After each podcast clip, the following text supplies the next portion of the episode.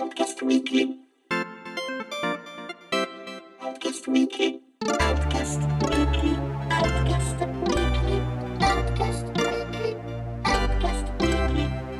Ciao, sono Andrea Maderna, questo è Outcast Weekly, eh, con un appuntamento un po' particolare, un po' diverso dal solito, perché? Perché non siamo riusciti a organizzarci questa settimana per eh, la registrazione del solito podcast di chiacchiera sulle notizie videoludiche eh, recenti, vedremo di recuperare magari alcune cose di cui avremmo parlato eh, la prossima settimana, però avevamo pronti ben tre dei nostri soliti segmenti extra eh, dedicati alla chiacchiera sui videogiochi giocati eh, più o meno del momento eh, e quindi ho pensato di proporveli come supplenza, eh, un montaggio di questi tre segmenti per avere comunque un episodio di Weekly da ascoltare. Conseguentemente di seguito potrete ascoltare prima eh, Stefano Tallarico e Massimiliano Gallo che ci parlano di Tunic, poi Giuseppe Colaneri che ci parla di Time Rift e poi ancora Giuseppe Colaneri assieme a Pacione ci parlano di Triangle Strategy, quindi insomma un gioco PC disponibile su Game Pass, eh, PC e console comunque, un, un gioco solo PC e un gioco eh, Switch. Direi che è tutto, buon ascolto, vi lascio al podcast. Ciao! Ciao, io sono Stefano Tarico, con me c'è Massimiliano Gallo e siamo qui riuniti oggi nel sacro vincolo di Tunic, che, che tu hai tra l'altro, eh, tu avevi ricevuto il codice review, giusto? Esattamente, io ho ricevuto il codice dagli, dagli sviluppatori su Steam e mi ci sono buttato a pesce perché lo aspettavo da quando l'hanno annunciato. Poi Eh, porca miseria, sì, sì, anche perché, vabbè, no, solo per dire che io in realtà lo, sto, lo stavo giocando su Xbox eh, Game Pass, visto Sì. che è uscito al day one eh, da tutte le parti.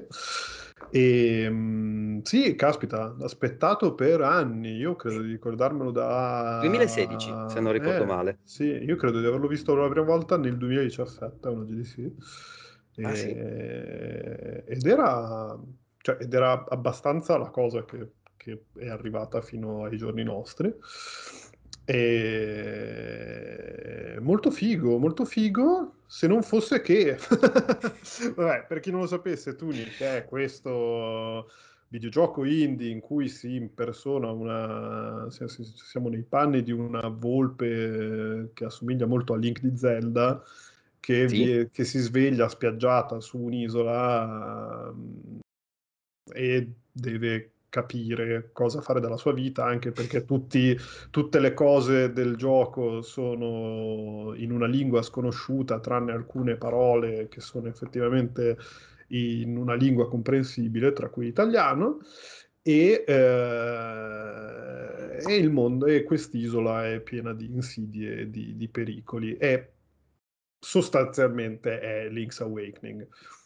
Cioè, è molto, Mm. molto, molto simile, molto, Uh. molto comunque mm, avvicinabile a un primo, a un primo sguardo. Di primo, di primo acchito sì, soprattutto nella veste grafica, eh, solo Sì. che laddove Link's Awakening, la versione per Switch, era un meraviglioso diorama con eh, tutti i pupazzetti che sembrano di plastica, eh, qua è, a parte che come atmosfera è un po' meno epigolachi, no? È un po' più Mm. tetra perché laddove Sì. in Link's Awakening c'è un villaggio, ci sono delle persone che eh, ci vivono dentro e sono abbastanza allegrotte, quindi sì, ci sono i mostri, però sappiamo che qualcuno risolverà la questione, anche se poi in quella maniera.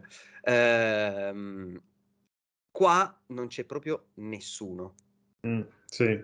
Sì, sì, qua, mm, sì, qua l'aspetto eh, Link's Awakening diciamo che è più dato dal fatto che eh, tu arrivi su un'isola, non sai perché ci sei arrivato, non capisci nulla. da- mm, poi è vero che sì, in Link's Awakening c'erano gli abitanti, però insomma tu giocatore eri molto lasciato sulle tue, dovevi, dovevi anche capire tutto quello che dovevi fare e non era per niente semplice eh, orientarsi, diciamo, cioè, o, o meglio, ti, ti potevi orientare con i mezzi che ti dava il gioco, ma non era, do- dovevi essere molto attento, era veramente un- sotto quegli aspetti lì, sotto quel punto di vista lì era veramente un gioco di altri tempi. Sì, Eh, tant'è che beh, la, la riedizione, quando parlammo della riedizione su Switch, eh, effettivamente eh, per quanto fosse poi stato rivisto a livello grafico e tecnico, eh, il, il, il, cuore del gioco era rimasto il gioco classico, duro e puro, che non ti diceva niente, che dovevi giocare col taccuino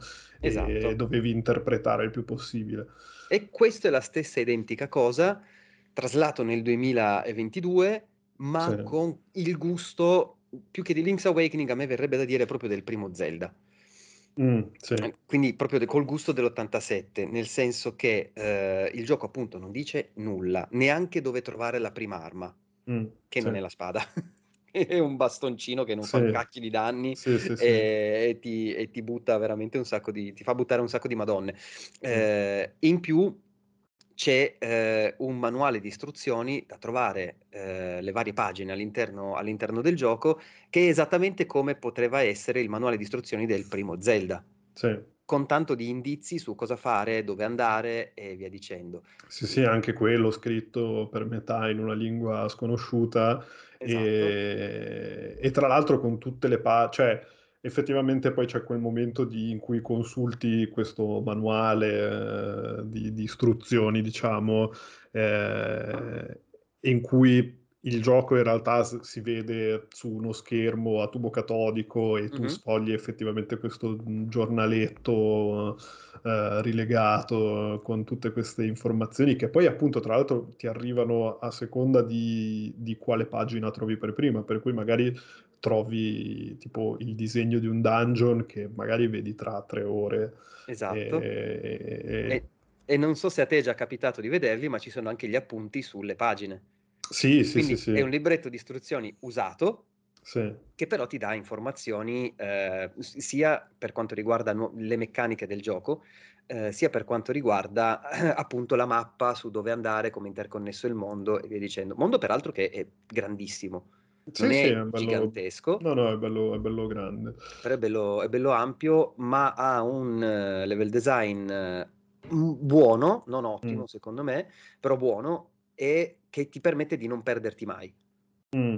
Io l'ho trovato in realtà molto, molto ben fatto sotto quel punto di vista lì e, e anzi, se, se, se, vogliamo già cominciare a parlare del gioco di per sé... Sì. Ehm, secondo me una roba che non è chiarissima è che effettivamente è un roguelike, cioè un roguelite, anzi scusate, nel senso che eh, come dicevi tu, poi vabbè, non è, non, raccogli magari la prima arma sfigata, crepi e ti rendi conto che c'è una roba che lo, lo, lo avvicina a Dark Souls vagamente, perché letteralmente tu crepi, perdi tipo non lo so, una, perce- una piccola percentuale delle monete che hai raccolto e che però puoi ritrovare se torni nel punto in cui sei morto e mh, rip- rip- ripeschi la tua anima. Che è vero, sì, e, tu dici, vabbè, sì, no, non è roguelike, è, è Dark Souls però in realtà no, perché non è che, a parte quelle, quelle poche monete, non è che è molto diverso, cioè che è, mol- è così assimilabile da, da, Dark Souls, anche e... perché poi in realtà tutto quello che, uh, tutto quello che ottieni prima della tua morte ti rimane, compresi gli oggetti che ti servono poi per effettivamente livellare e portare avanti il tuo, il tuo personaggio. Però mi viene da assimilarlo più a un Souls che non a un roguelite, perché perché ci sono i falò, anche se non sono propriamente sì. falò, ma insomma il succo è quello, sì, sì. Eh, che sono i punti di salvataggio. Ci sono eh, appunto questa faccenda del muori, vai a riprendere l'anima, recuperi un pochino della roba che hai perso. eh, c'è il fatto di fare i sacrifici al falò. Sì, certo. Sì. Per cui eh, quando vai al falò rispawnano i nemici, eh, per cui ha tanto di, ha tanto di Dark Souls, eh, anche per quanto riguarda un pochino il combat, nel senso che tu hai un'arma mm. eh, con altri accessori e, ehm, e, altri accessori che puoi sempre potenziare. Non, non, puoi potenziare propriamente, però puoi potenziare le tue statistiche facendo i sacrifici. Sì. Eh, con queste poche cose tu ti crei uno stile di gioco. A un certo punto trovi anche un'arma bella tosta Ehm, che però ha pochissimi colpi. Come si fa a pompare quell'arma? Aumentando la magia. perché Certo. tutte le altre armi sono basate sulla, sulla magia, a parte la spada. Um, del resto, appunto, mi viene da assimilarlo a Dark Souls anche nel combat perché appunto hai pochi strumenti, quei pochi strumenti hanno quelle mosse e con quelle mosse tu devi far fuori tutti quanti, Sì, sì. tutti Sì, diciamo che rispetto, rispetto a Dark Souls forse ha la cosa che non è... mm, Cioè tutti gli scontri in realtà sono molto meno difficili di come ti sei... Perché all'inizio hai un po' la cosa che dici, ah vabbè, è Dark Souls, ma perché effettivamente muori senza aspettartelo, non so come dire. Cioè da un Sì, gioco così carino e puccettoso eh, non ti aspetti che due mosse e muori mm, per mille motivi, cioè Mhm. nel senso è proprio un fatto di, di- di- di- di non aspettarselo. Poi però più vai avanti e più effett- ma neanche, cioè più, più sei consapevole della cattiveria insita in tutto quello che vive nel mondo di Tunic, eh, più ti rendi conto che in realtà il gioco non è difficile, nel senso non, è, non ci vuole neanche tutta quella skill incredibile per la maggior parte dei mostri che, che- che trovi per strada. Se non fosse che i boss sono uno schiaffo in faccia continuo e miserabile e anche deprecabile, oserei dire. Eh, tant'è che, eh, vabbè, qua torniamo forse al discorso del, del- del level design che io ho trovato ottimo, proprio Ah. perché eh, in realtà appunto il gioco è molto grande e, mm, e ti dà molti modi di- diversi di esplorarlo, di, di andare in dei posti che magari non ti aspetti, eccetera. Eh, però, mm, però i- io ci ho trovato la cosa che eh, qualunque boss sia, cioè io sono di fronte a mm, a affrontare due boss, diciamo, Ok? E, e non riesco a, non riesco a sfiorarne nessuno dei due, cioè sono Mhm. proprio palesemente sbilanciati anche se vuoi rispetto a tutto il resto del gioco che appunto, voglio dire, eh, sono arrivato davanti a due boss facendo i dungeon Mm.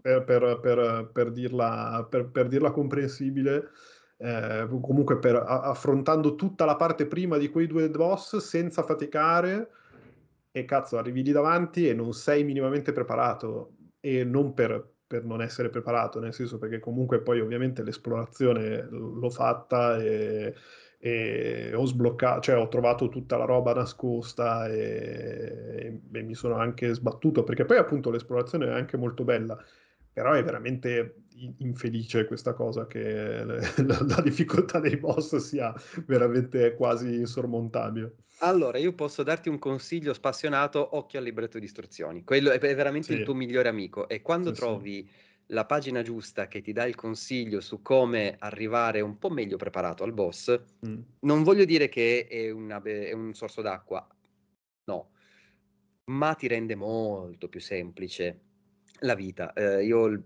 primo boss che ho affrontato, boss vero e proprio, è quello nel giardino ovest, se non ricordo Mm. male, Sì. eh, e quello lì mi è costato boh, tre tentativi, una roba del genere, due o tre Mm. tentativi, niente, Sì. di, niente di colossali. Un paio di boss li ho anche fatti first try, quindi secondo me è anche una questione di eh, sensibilità e di mh, propensione a- all'affrontare.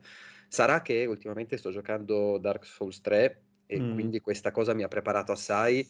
Beh, sì. Eh, c'è anche da dire che una difficoltà aggiuntiva, che non l'abbiamo detto, è data dal fatto che ovviamente si ha, come tutti i Souls, si ha la stamina. Mm, sì. Facendo le rotolate, chiaramente la stamina si consuma, ma Certo. meno stamina hai, più danni prendi. Sì, sì.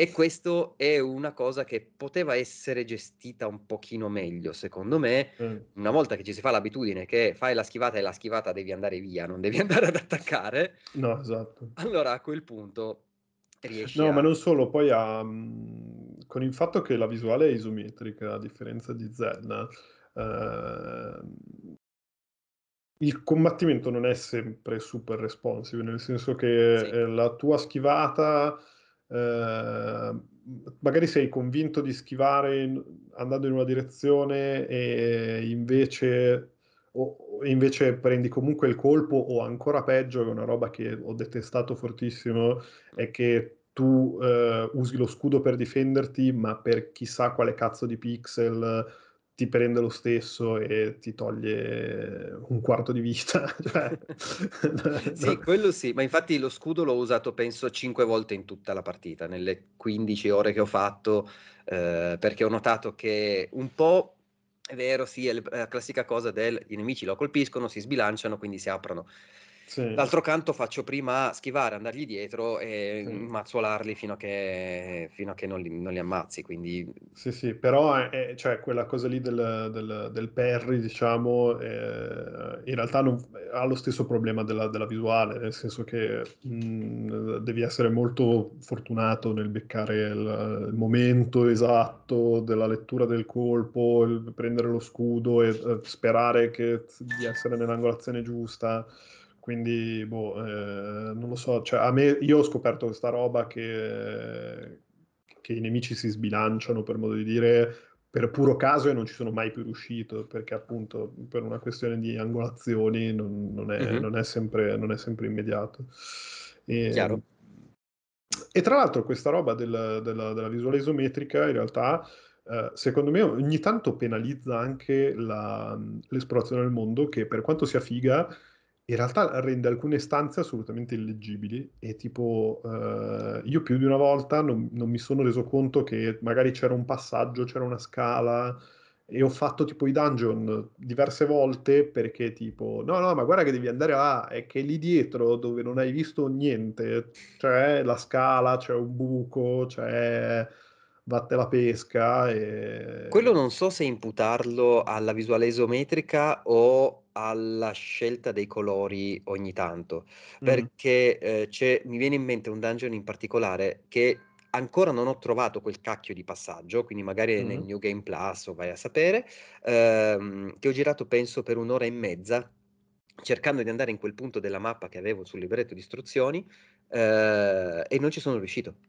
Perché? Perché tante volte mh, non, eh, non sono, ehm, non riesco a vedere, come dicevi tu, il passaggio, la scaletta, quella piccola luce o cose del genere. Eh, nell'ultima- nell'ultimo tentativo ho scoperto che c'è un vendor prima di una, di una, di una boss fight di fianco al falò, peraltro, perché, Eh, perché sì. stavo provando tutti i cacchi- tutte le cacchio di nicchie che c'erano intorno al gioco. Per cui sì, su questo ti posso, ti posso dar Mm. ragione che nei, nei dungeon penalizza un pochino.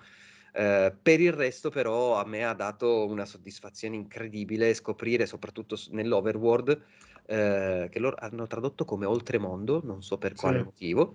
Ehm, nell'Overworld c'è, eh, ci sono un sacco di passaggini segreti che ti fanno, che sono scorciatoie, né più né, più né Sì, meno. sì. Però ogni volta ero wow, ficata! E ho trovato anche questa volta questo che va dietro la cascata, che mi fa fare il giro più breve, e che mi fa evitare dei nemici, e via dicendo. Ehm, un'altra cosa è che i nemici sono incredibilmente eh, tenaci nell'inseguirti, Ah sì, porca miseria, sì, che ti sì, sì. inseguono per stanze, è una roba Sì, incredibile. sì. Sì, sì, però se sei nel... se sei sull'isola, diciamo, e dentro in Mhm. una stanza ti mollano. Sì, quello sì. Invece nei dungeon, un- No, nei dungeon ti seguono. dappertutto, fin Sì. dove possono, Sì, l'hai sì, sì. dietro.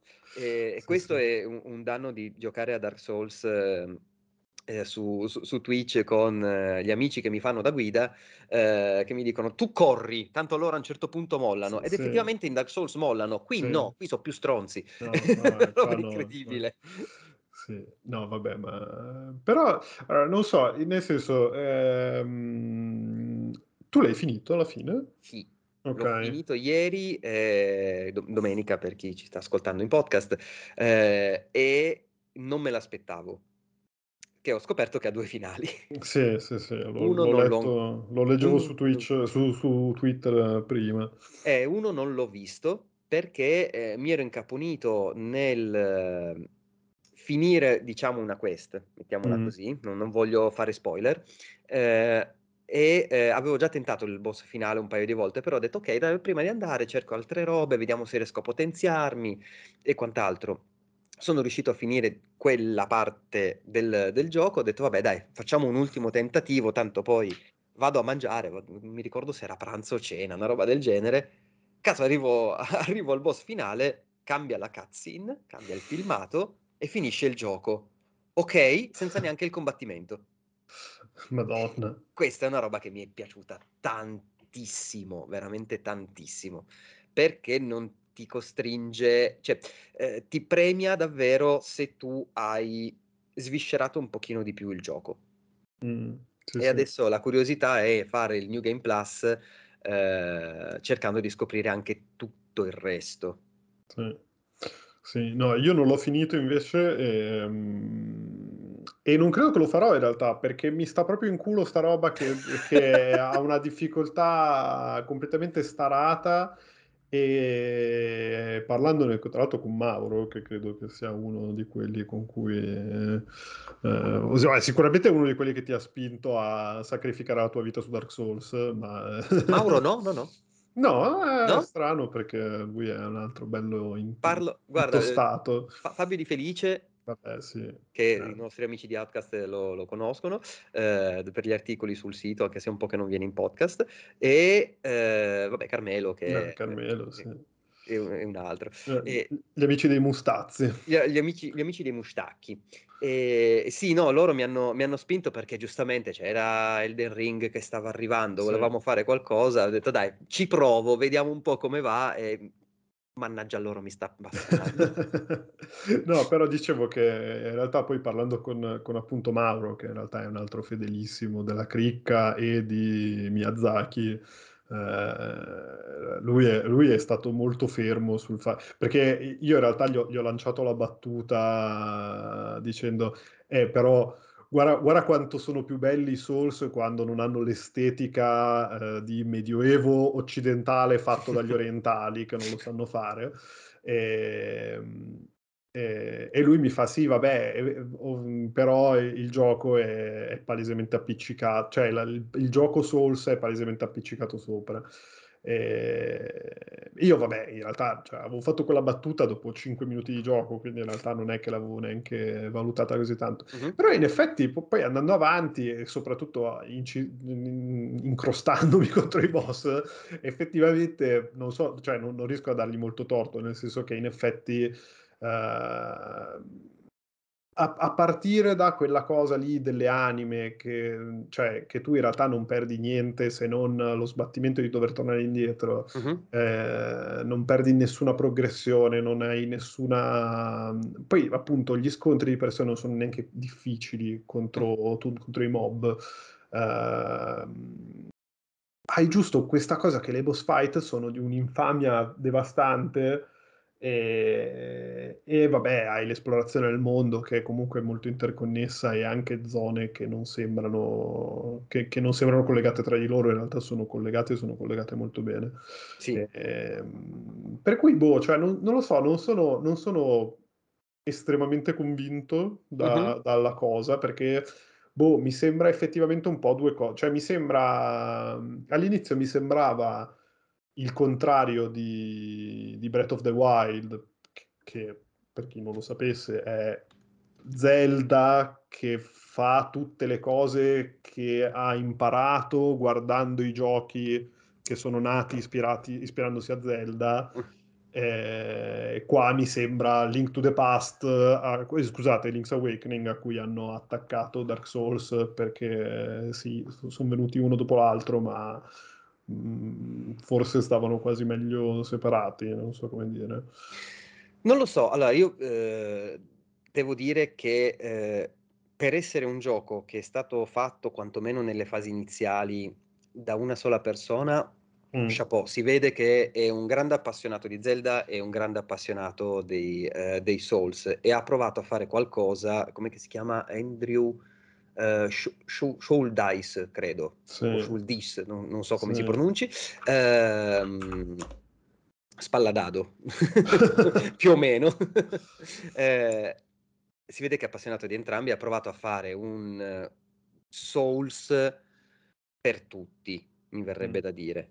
Mm. Eh, la cosa dei boss, ti giuro, non l'ho, non l'ho non l'ho, non l'ho trovata così tanto sgravata, eh, sarà perché, non ho idea, mh, forse perché ho trovato un po' di segreti, ho potenziato l'attacco, la difesa e tutto quanto prima di arrivare al primo boss. Eh, oppure non ne ho idea, non, ho- non so veramente perché c'è questa differenza così grande tra me e te nella, nella sensazione dei boss eh, difficili.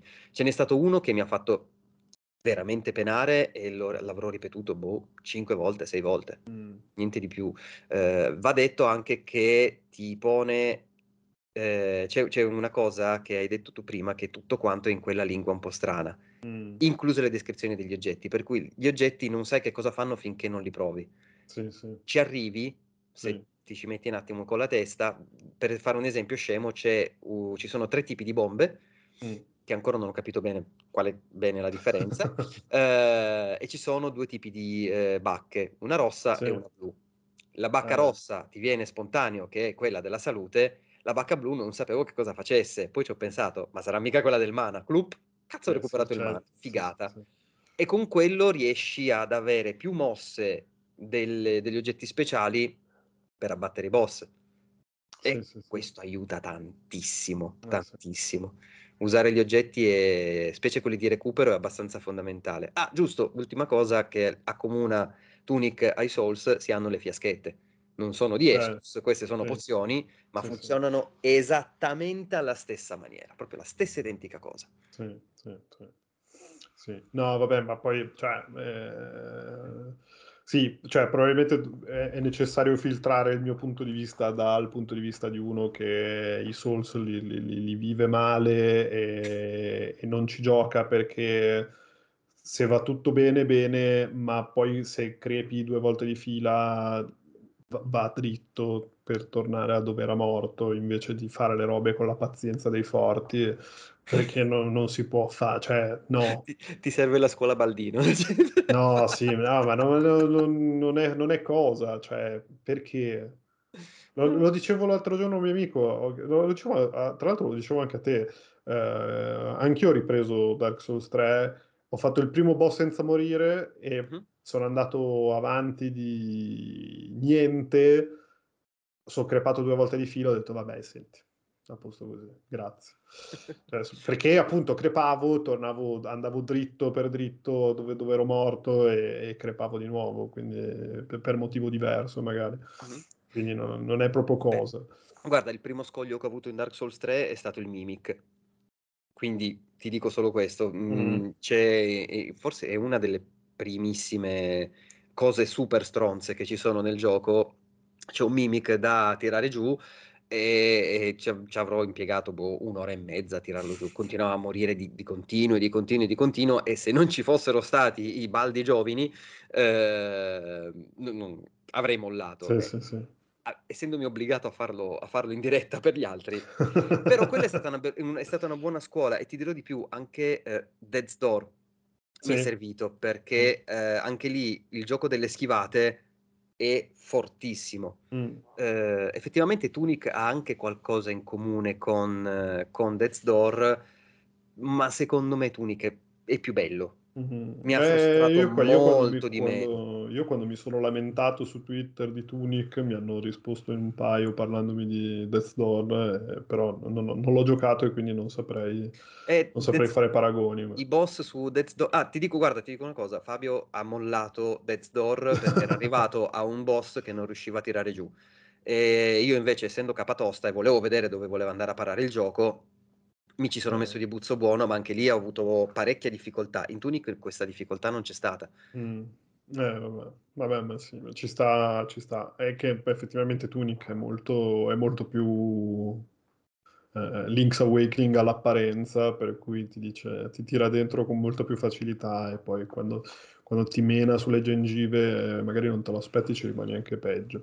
Eh sì. Eh, quindi vabbè, sì. Vabbè, comunque, detto questo, Detto è questo, comunque su Game Pass, quindi... E, e su Game Pass provatelo. Per me è un gioco promosso, non voglio dire a pieni voti, ma mi è piaciuto veramente tanto, veramente, veramente tanto. È un titolo che eh, sicuramente giocherò ancora anche adesso che ho finito per, per diciamo, questo, questo, segmento, se vogliamo chiamarla recensione, ma no. Eh, mi ci sono buttato veramente a pesce e sicuramente farò il New Game Plus e andrò, e andrò avanti perché voglio cercare di capire se ci sono delle, delle, altre, cose, delle altre cose dietro. Ed effettivamente ce n'è. Beh, sì. Esplorate tanto come consiglio, esplorate tanto, non, non, fermatevi a giochetti di prospettive e il libretto di istruzioni è il vostro migliore amico, giuro.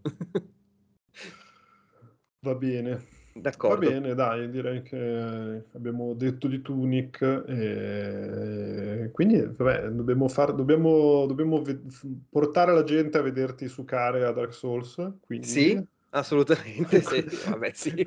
Quindi fai, fai pure il, il, pool spudorato al canale Twitch dei Mustazzi. Vabbè, twitch.tv slash Mustacchi live, eh, mi, trovate, mi, trovate, lì solitamente ogni martedì sera, eh, martedì e giovedì, eh, ci, trovate, ci, trovate, in diretta, facciamo, facciamo, cose, facciamo un sacco di cose. Bravi, bravi, soprattutto be- bere, per dimenti- bere le fiaschette Estus per dimenticare. Per dimenticare, esattamente. Va bene, eh, a me mi trovate in un angolo a piangere come sempre, eh, vi saluto e vi ringrazio e ci sentiamo la prossima volta su Outcast. Ciao! Alla prossima, ciao! Cari amiche e cari amici, qualunque cosa voi siete di Outcast, vi trovate in uno dei nostri segmenti aggiuntivi. Io sono Andrea Peduzzi, con me c'è Giuseppe Colaneri. Ciao!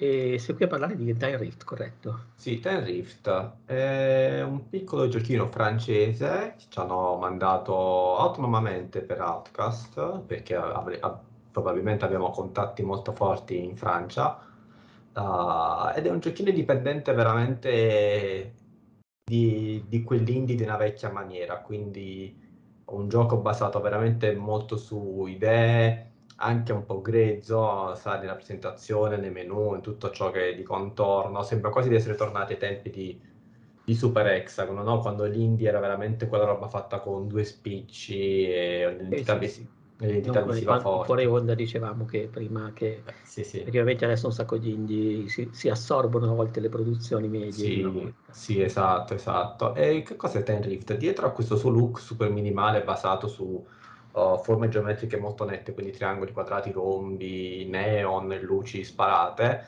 eh, di fatto diciamo, la trama racconta di, una, di, una, di un hacker sostanzialmente e questi livelli, il gioco è un arcade molto frenetico, sono sostanzialmente i mainframe di vari eh, dispositivi di sicurezza e la navicella triangolare che il giocatore è chiamato a controllare sarebbe l'azione dell'hacker che si addentra nel wireframe e cerca di, di, di arrivare alla fine e bucarlo. Uh, l'antivirus è rappresentato da una, un muro limite uh, di un colore fluo molto acceso che uh, agisce da sinistra verso destra, comunque da una delle direzioni cardinali e va verso il giocatore cercando di schiacciarlo, un po' come appunto gli arcade di una volta con i livelli a scorrimento forzato, no? che quindi quando raggiungevi il fondo della, del bordo era game over istantaneo. Uh, cosa ha di Ten Rift di particolare? Che i, questi mainframe sono molto articolati, sono labirintici ed esistono dei, uh, dei posti dove tu quando li raggiungi cambia l'orientamento della navicella, che quindi anche lei ha una direzione forzata, quasi da Endless Runner, e la porta ad andare, che ne so, da sinistra verso destra, invece un movimento che va da basso verso l'alto. E al contempo però anche il muro, cioè quindi il, il firewall la, cer- che cerca di colpirti, si sposta di conseguenza. E quindi è sostanzialmente una continua corsa verso l'uscita. E cosa di arcade? Ha certamente la velocità, ha certamente il fatto che comunque è super frenetico e al suo interno dei delle piccole gemme che ricordano un po' le, le palline di, di Pac-Man, no? di tanti livelli che se raccogli ai- aiutano a sviluppare il punteggio. Il Ten Rift del gioco è un'abilità che hai una volta che si viene tipo presi dalla, dal firewall di riavvolgere un po' come Prince of Persia le sabbie del tempo, no? che riavvolgevi il tempo indietro e tornavi dove prima di aver perso e rifare una mossa e magari con la speranza di farcela e non soccombere di nuovo. È un gioco super semplice, super uh, uh, diretto in quello che fa, lo fa molto bene nella sua semplicità perché ov- ovviamente ogni tot livelli aggiunge una nuova meccanica, aggiunge una nuova, introduce una nuova, un nuovo elemento al gameplay che lo rende appunto un po' più vario, un po' più difficile e i livelli diventano man mano più articolati. Questo lo fa in maniera molto organica. Da questo punto di vista, diciamo, se il gioco è comunque, come ho detto prima, un po' rozzo nel look, nella presentazione dei menu e delle modalità, Dall'altro lato uh, si vede che gli sforzi sono stati concentrati sulla, sulla, progressione, diciamo, cioè i livelli sono tanti e non si ha mai la sensazione che il gioco improvvisamente diventa troppo bastardo, al contempo è troppo, troppo facile, riesce sempre a tenere quel piglio molto e quel senso di pressione comunque simpatico. I livelli poi sono molto molto brevi, anche il più lungo ti dura due minuti, due minuti e mezzo, c'è anche un elemento di time score con classifica online se proprio qualcuno vuole, quindi da quel punto di vista è super interessante. C'è da dire che in questo suo Anime Arcade uh, la, diciamo, l'ambientazione della, del wireframe uh, viene anche raccontata in alcuni livelli speciali uh, in forma proprio di log, di elementi che poppano, di chat, e quindi cercano un po' di, di, raccontare appunto questa storia. La storia di fondo è questo, questo hacker giovane che un po' per sport cerca di rubare, di rompere i wireframe uh, e, il, uh, e, i sistemi di questa multinazionale un po' omnicomprensiva cattiva chiamata Voltco, neanche in maniera molto originale, e col tempo però le sue azioni vengono notate da un lato dalla corporation che appunto implementa sistemi sempre più avanzati che poi corrispondono a, a sfide lato gameplay, dal lato invece da un collettivo di hacker, un po' gli anonymous della situazione, no? che cercano invece di aiutarti e anche di reclutarti. E nel log ovviamente c'è tutto questo discorso, sai, dove anche gli altri hacker per forza non sono super buoni, ma magari anche, anche loro hanno delle, delle, delle, qualcosa di non raccontato che non è totalmente limpido e così via. Comunque un giochino veramente semplice, sta anche poco, sta tipo una decina di euro e comunque dura abbastanza che secondo me lo potete, lo potete provare. Al momento da quel che vede solo su Steam, quindi non posso manco dire che ne so provatelo su Game Pass, sai, queste robe così che ci starebbe per un giochino del genere. E comunque sta raccogliendo anche una buona fetta di recensioni. Ripeto, fa tutto in maniera molto semplice, però fa tutto in maniera molto molto, molto, molto coerente, molto ben fatta. L'unica, l'unico vero alert che vi posso mettere, ma lì stiamo parlando di, di, di una nicchia, è che se siete quei giocatori che sono un po' fotosensibili, diciamo, no? hanno quel tipo di sensibilità particolare, bene, il gioco ovviamente che fa usa delle forme super squadrate, regolari e asettiche e gioca molto sulle luci e sulle esplosioni per, uh, per imbellirsi. E da quel punto di vista io non soffro di, appunto, di fotosensibilità, però a volte mi ha dato un po' fastidio questo eccesso di, di neon fortissimi sostanzialmente, a volte anche un po' gratuiti, sai, le esplosioni di fine livello fin troppo evidenti e così via. Però, ripeto, è un giochino secondo me molto simpatico. Non no, con... Parliamo di un, rischio, un evidente rischio epilessia. Secondo me alla fine... Come, alla, giochi alla, belli, come gli indie di una volta. Esatto, esatto, esatto, esatto. Secondo me verso la fine dei livelli sì, perché uh, alla fine dei livelli, diciamo, la, la, nave quando poi hai superato il tutto fa una forte accelerazione e nel frattempo c'è un effetto di warp dello scenario con un effetto di luce pulsante che secondo me a qualcuno può creare dei forti disagi.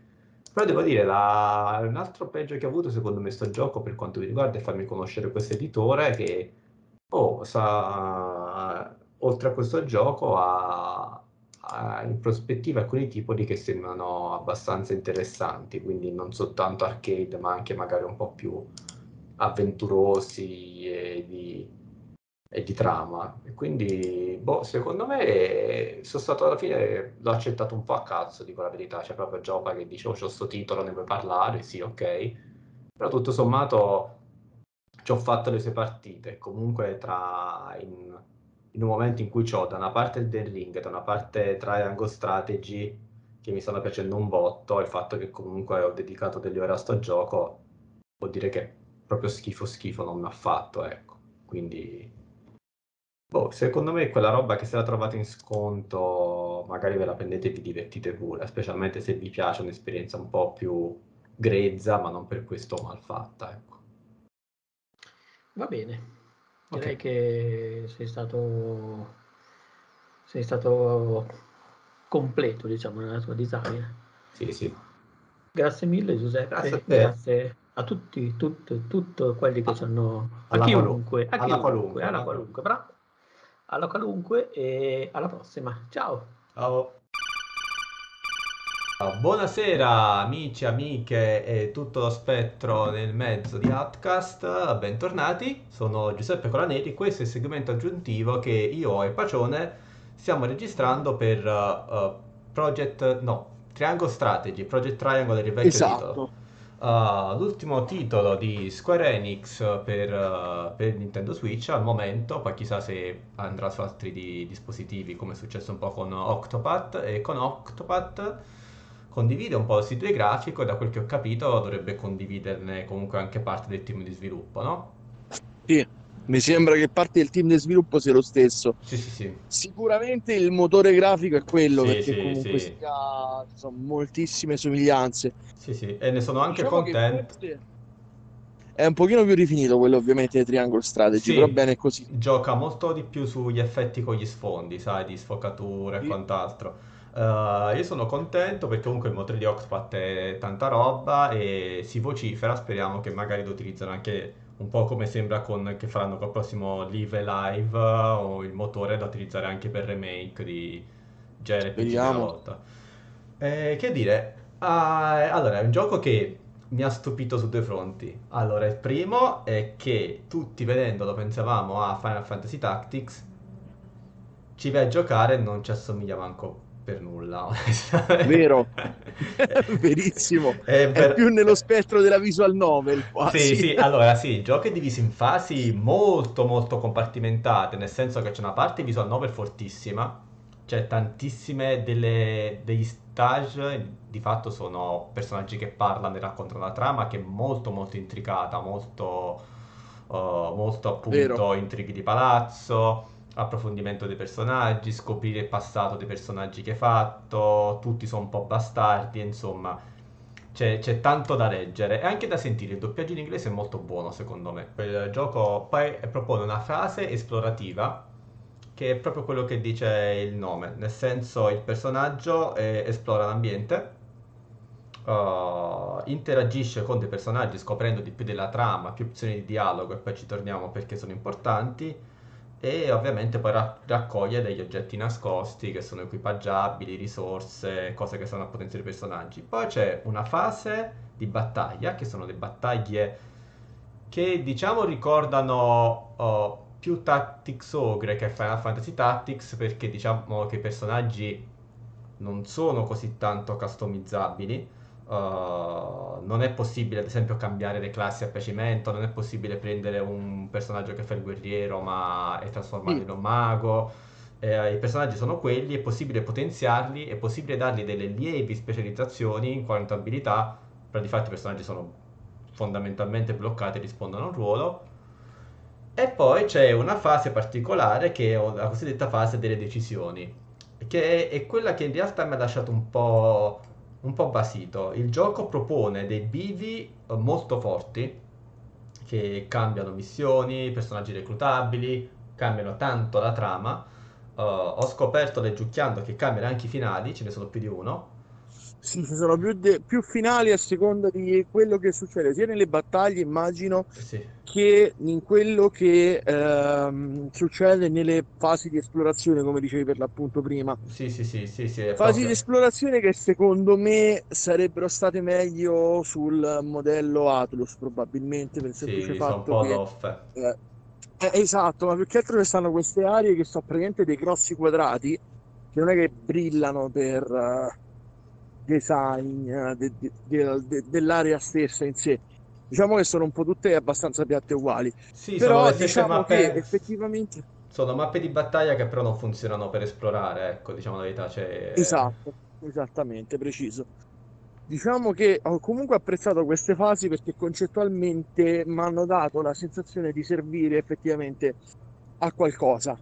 rispetto magari ad altri JRPG in cui l'unica cosa a cui servono i dialoghi magari è essere indirizzati verso la Sì, sì. main quest o verso altre Sì, sì, no, la cosa, la cosa interessante è che nelle fasi esplorative, parlando con gli NPC, puoi scoprire delle opzioni di dialogo che altrimenti non avresti e non puoi utilizzare successivamente in altri capitoli del gioco. Ecco, quella è la parte molto interessante.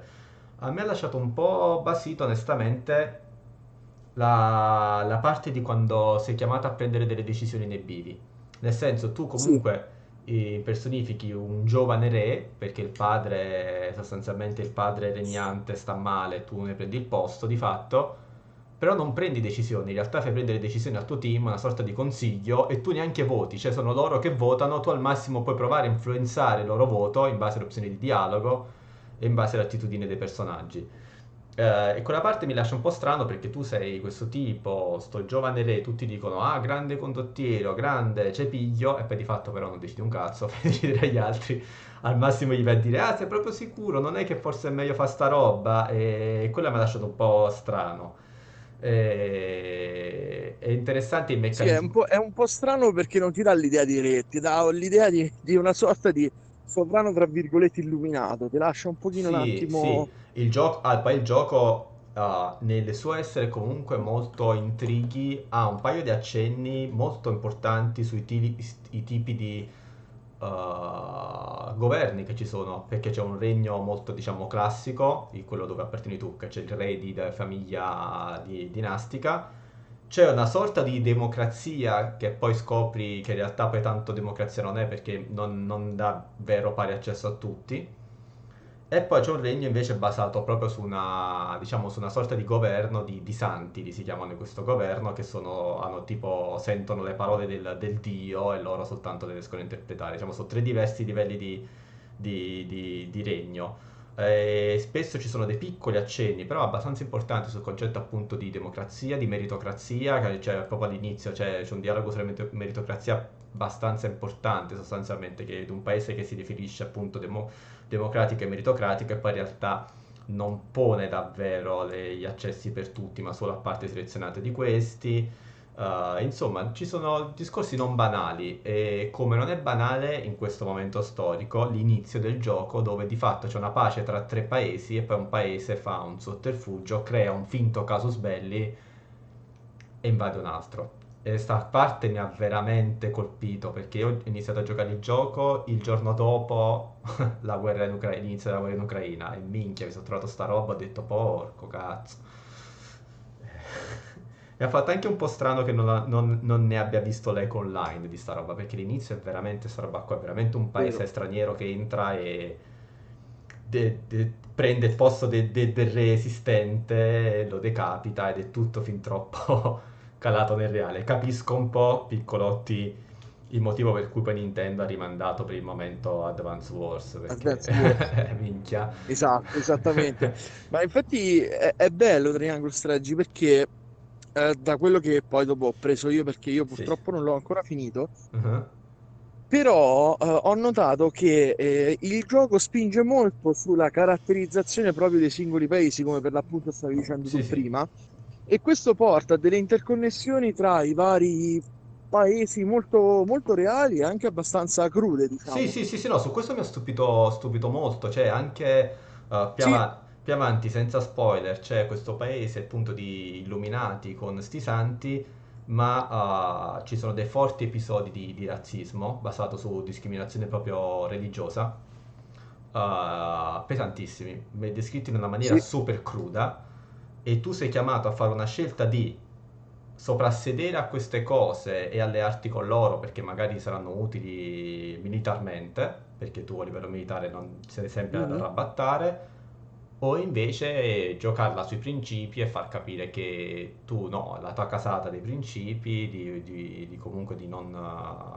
sostanzialmente essere dei razzisti e quindi eh, Esatto. rinunciare. E sono tutte cose che impattano pesantemente su molti aspetti, sulla trama, sugli scenari che vai a affrontare, ma anche sui personaggi reclutabili, perché c'è un core di personaggi fin dall'inizio, che sono quelli che poi prendono le decisioni con re, ma c'è un meccanismo alla Suikoden fighissimo, veramente fighissimo, dove in base a queste scelte ti sblocca la possibilità di reclutare delle eh, vari personaggi che sono come si Suicoden tutti unici e spesso sono molto particolari nelle loro abilità. Uh, se di base i protagonisti c'è l'arciere, uh, c'è il guerriero che fa il personaggio principale che sostanzialmente Sì, è un guerriero, è un DPS, il mago, il mago nero, il mago rosso e il, il tancone. Poi personaggi Sì, c'è il reclutati. mago che debuffa e la, Sì, sì. e, e- la tua futura moglie che cura, Sì. mi, sembra. No, la futura moglie è la maga del fuoco, quella che butta fuoco a tutti. Ah, è vero, però c'è anche la curatrice. C'è la Io, curatrice con lei, che è la la sua con gli sprite mi intrigo tantissimo, che ci ho giocato tipo 4 ore, Sì, 5. sì, sì, sì. No, e però E i in- per- tra i personaggi reclutabili ce ne sono alcuni veramente, veramente particolari. C'è il medico che non cura, non ha magie, ma essendo un medico per dire può utilizzare gli strumenti di cura in maniera molto più forte degli altri, nel senso invece di curarti 50 HP la pozione te ne cura 70, per fare un esempio banale. C'è un... uh, puoi reclutare addirittura la barista, c'è un accampamento piccolo dove c'è una che serve da bere sostanzialmente, quella se ci fai un certo tipo di dialoghi la sblocchi come personaggio giocabile ed è una curatrice a cavallo che però al contempo è, è un Mhm. personaggio molto di utility, nel senso fa pochissimi danni ma può spostare, può spingere le truppe avversarie o curare le- quelle adiacenti. C'è un tipo che è il fabbro sostanzialmente che ti potenzia le armi, che sul campo di battaglia però mette le trappole, che praticamente fa delle cose tutte particolari, delle trappole proprio che spingono gli avversari e magari li fai cadere da alture, oppure mette delle scale per salire più velocemente le alture, del, modifica diciamo il- i movimenti a terra. E ci sono questi personaggi che sono davvero davvero unici e particolari, ce n'è addirittura una che recluti da un circo e lei è in grado di fare un decoy sostanzialmente, di mettere una finta se stessa perché è una, gioco, diciamo, una prestiggiatrice e quindi può creare un finto pupazzo con- che attira l'aggro su questo finto pupazzo mentre tu nel frattempo uh, mazzoli i nemici. A livello di battaglie la differenza con Final Fantasy Tactics è uno nella crescita dei personaggi che è veramente diversissima, totalmente diversa. I personaggi livellano in base alle risorse che raccogli sconfiggendo i nemici e pagando soldi. E diventano essenzialmente più forti e puoi scegliere tra alcune abilità, tipo Sereno al personaggio del gioco, puoi renderlo più resistente ai colpi o più forte in attacco, renderlo un po' più tank, un po' più DPS, però sostanzialmente sempre da vicino ti viene a menare. E poi soprattutto perché è un gioco che si basa molto sul flanking dei nemici e anche i nemici provano a fare flanking con te, nel senso, come nei classici giochi tattici l'attacco alle spalle fa più danni, l'attacco critico, ma se affianchi da due lati un avversario l'avversario attacca a te da due lati, cioè, l'altro personaggio che, che affianca può fare un attacco di opportunità, è come se sferassi due attacchi sostanzialmente nello stesso turno. E il gioco è tutto, tutto basato su creare flank eh, o sul fare in modo che l'avversario non li, non li crei. Infatti, eh, oltre ai danni, sono molto importanti, eh, lo fanno gli arcieri in particolare, eh, quei personaggi che rendono, che ne so, eh, di, eh, rimu- abbassano il movimento degli avversari oppure gli danno cecità Sì. momentanea, perché eh, spesso sei uh, sostanzialmente in inferiorità numerica quasi sempre in tutti, tutti gli scontri e tu devi manipolare gli avversari in modo tale che non attaccano, attaccano male e tu riesci invece a fargli molti più danni di prima. Vero. Premetto che io sono una pippa immane a giochi strategici, compreso Fire Emblem, che mi ci sfondo ogni volta che esce un capitolo nuovo. Uh-huh. Però a livello di eh, importanza del movimento mi ha ricordato molto Fire Emblem, anche come dicevi Sì. per l'appunto quei colpi di opportunità. Sì, sì, no, è, è proprio quello, è, è non- è non- è veramente tra i vari tattici e forse Final Fantasy Tactics è quello che lui ricorda solo per l'aspetto, è molto più Tactics Ogre, è molto più Fire Emblem, anche per la crescita bloccata dei personaggi, no? In Fire Emblem non è che prendi il tipo, e- Vero. e- cioè lo fai evolvere, ma non è che lo, lo- lo cambi radicalmente. Uh, è molto Suicoden per come sblocchi i personaggi, ce ne sono veramente tanti. Uh, è molto Tactics Ogre anche dal punto di vista, o il primissimo Final Fantasy Tactics dal punto di vista appunto degli intrighi, di Vero. palazzo e quant'altro, non- certamente non nel mood dei Final Fantasy Tactics Advance, che a me sono piaciuto un botto, ma era veramente molto più giocoso, scherzoso e così via. è un insieme di tante cose riuscite, secondo me, molto molto riuscite. E non è, e questo mi ha stupito, non è, al di là dello stile grafico, nulla che ricorda per uh, mood e quant'altro proprio i, l'Octopath Traveler. Non ci ho visto veramente nulla di Octopath, francamente. Vero. E- Ma infatti, eh, allora, secondo me è un grandissimo pregio. Io premetto che Sì, sì. Octopath Traveler l'ho giocato, eh, l'ho preso al day one eh, Mhm. su Switch, ma non mi è piaciuto assolutamente per nulla. erano troppo staccati un, i protagonisti, Eh, secondo me. Mi aspettavo un po' una filosofia simil Saga Mhm. o anche eh, Live Alive, il, Sì. il nuovo, tra virgolette, gioco uscirà. remake di Square che dovrà uscire. Ma mi sono trovato un gioco che è completamente, cioè la, la trama e i personaggi erano spessi quanto un foglio di carta, letteralmente, e non sono riuscito a apprezzarlo tanto quanto avrei voluto. No, poi aveva anche un E difetto che a un certo punto diventava grindoso in una maniera incredibile. Uh, Octopath, cioè aveva- secondo me è un bel gioco, ma a livello di difficoltà, oltre a questo difetto che pure io mi aspettavo una storia più organica, mi metti sette protagonisti e un altro po' manco si parlano tra loro, eh, anzi otto, scusa, protagonisti, e poi dopo non, a un certo punto veramente diventava uno spike di difficoltà pazzesco, soprattutto con i boss, cioè quasi alla, quasi alla Shin Megami Tensei a momenti, cioè, che, cioè, che- che in quel gioco non so quanto si, si prestava. Questo, devo dire la verità, dopo la decima, il decimo capitolo comincia a diventare tosto, Mhm. uh, però uh, al contempo è molto generoso nei punti esperienza che dà e, nella- e nelle risorse che dà. Quindi nella- nell'accampamento puoi fare delle battaglie di prova, in inglese si chiamano proprio mock battles, quindi battaglie finte sostanzialmente, uh, delle esercitazioni dove in alcuni scenari particolari e solitamente se le fai livelli di uno o due livelli facilmente all'interno di, una- di uno scontro e becchi un bel po' di risorse. Quindi il gioco ti dice magari livello suggerito 18, tu sei 16, ne fai una di mock battle e sei già pronto per andare, non devi grindare ore, cioè letteralmente fai 10-15 minuti in più, ecco sostanzialmente. Però se posso dire che non vanno fatte, no, perché il gioco in realtà non offre tantissime battaglie nella storia e, e quindi rischi di trovarti un po' sottolivellato, specialmente sottopotenziato, perché più che dei livelli conta come le- eh, dal fabbro come potenzi i personaggi e gli equip che gli dai. Gli equip sono veramente forti. Cioè, a un certo punto c'è un anello che ti garantisce la prima attivazione a prescindere con il personaggio, cioè proprio base.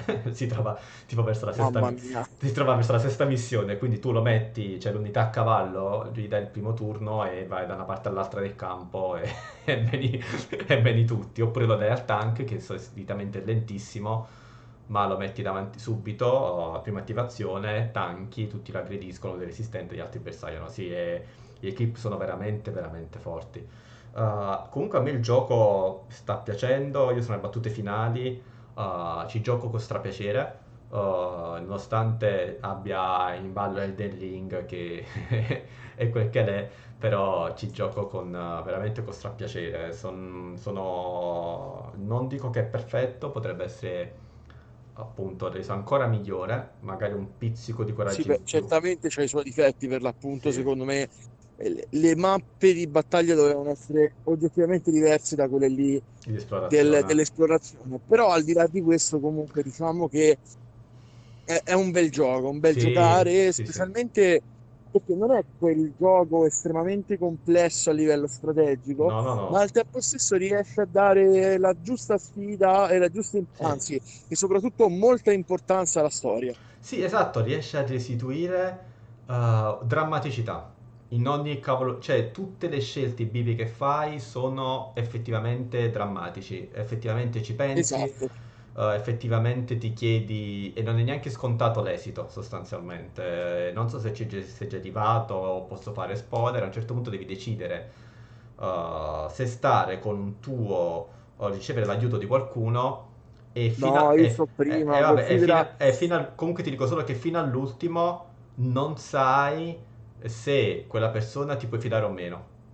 Perché tu da un lato è un amico storico di tuo padre, ma dall'altro va nel paese e ci sono i, i paesani che Io dicono per in farvi realtà capire dove sono arrivato, sono arrivato alla prima scelta, tra virgolette, importante, dove devi andare o da A dallo ok. impero A o l'impero B. Ah, ok, ok. E sono andato da un impero, quello che- Ma quello di banalmente... cui ti- peraltro stavi parlando prima tu, Eh, e Ma banalmente quello ti cambia uno un quello sacco di trama. improntato sulla religione, tra Sì, sì. virgolette.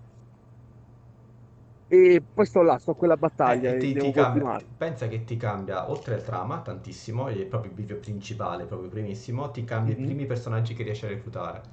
Cioè, proprio ti cambia un botto. Cioè, praticamente io e te andando avanti faremo metà del gioco totalmente diversa, per dire. No, ma da questo punto di vista si sono impegnati tantissimo. C'è, c'è pathos, drammaticità.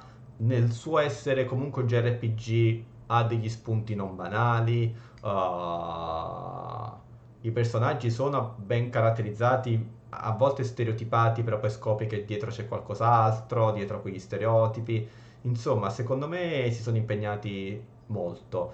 In- cioè, quello che perde dal punto di vista di pura crescita, gameplay e quant'altro di Final Fantasy Tactics, il gioco lo recupera sotto il punto di vista della trama, della- dei dialoghi, della messa, della messa in scena, della drammaticità che è veramente tantissima. Secondo me, e ripeto, anche del doppiaggio. Ho- cioè, io raramente nei JRPG sotto di questo tipo, vecchio stile, mi metto a sentire le voci, ma sto giro so- so- meritano, secondo me, danno quella giusta, danno ancora più drammaticità, danno ancora più pathos e ci sta la grande. È un gioco... Ma, scu- scusami un attimo, che ti sento parecchio piano, probabilmente è colpa della capsula del telefono. eh, Ma stai parlando del doppiaggio inglese o giapponese? in inglese, inglese.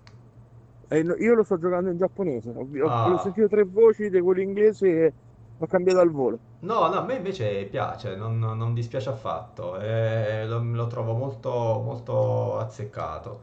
Comunque, secondo E me... poi adesso, adesso vi do un piccolo easter egg. In realtà l'ho cambiato in giapponese eh, anche in virtù del fatto che giocando molto spesso di notte con la Switch sul letto, eh, se se nell'orecchio tengo la parlata inglese, eh. giustifico il fatto di chiudere gli occhi. Allora dico, vabbè, tanto lo capisco Ah, uguale. ah, ecco, Chiudo gli ecco. occhi e poi mi, mi addormo col pad. E uno dei motivi per cui non sono andato tanto avanti in realtà è questo, perché dico, oh, voglio giocare a, a Triangle Strategy, mi metto là, attacco, tre secondi dopo fatto. No, io ci sto giocando un botto in eh, metro eh, mentre vado al lavoro. E con le cuffiette appunto sentire tutto e comunque ripeto è un bel giocare e, uh, e sono molto belli i personaggi unici. Sì non perdi tutta la personalizzazione però ogni personaggio ha un suo ruolo ben stabilito e, e anche il fatto che ne sblocchi tanti ma in battaglia ne puoi portare al massimo una decina e tu veramente dopo pochi già metà del gioco ne hai il doppio cambia, ti permette di cambiare stile, ti permette di sfruttare, capito, in forse in questa mappa, cioè sempre c'è una mappa che su una mon- ci sono molti dislivelli, porto quello che magari spinge, così butto gli avversari di sotto, gli faccio ancora più danni, in un'altra da, eh, sei in grave inferiorità numeriche, quindi cavolo, quel curatore mi serve per forza. Uh, e la cosa figa poi che sto vedendo un po' online, diciamo, dei uh, gente che fa le tier list ed è bellissimo perché hanno tutti pareri radicalmente diversi. Cioè, e quindi uh, questo da un lato è un pregio sostanzialmente, perché vuol dire che puoi, puoi fare robe diverse sostanzialmente. C'è chi pensa che il tipo a cavallo è uno scarsone, uh, chi pensa invece che Sereno è scarso e così via. Quindi è, è figo, è figo, a me sta piacendo molto, sono contento di, di giocarci, ecco. Uh, me l'aspettavo diverso, però quello che sto giocando mi sta piacendo, mettiamola così.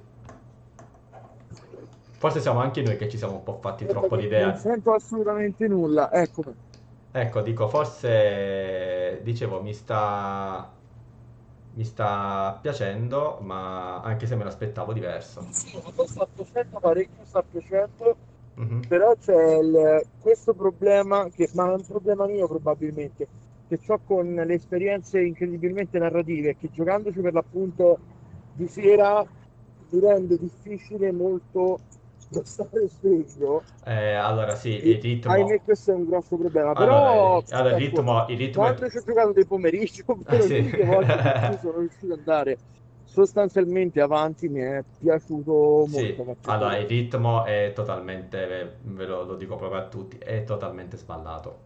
sballato totalmente dalla divisione in fasi, è lentissimo, uh, c'è tanto tanto tanto da leggere e sì, a volte sembra quasi una visual novel con i combattimenti tattici più che un gioco tattico con la trama. Perché...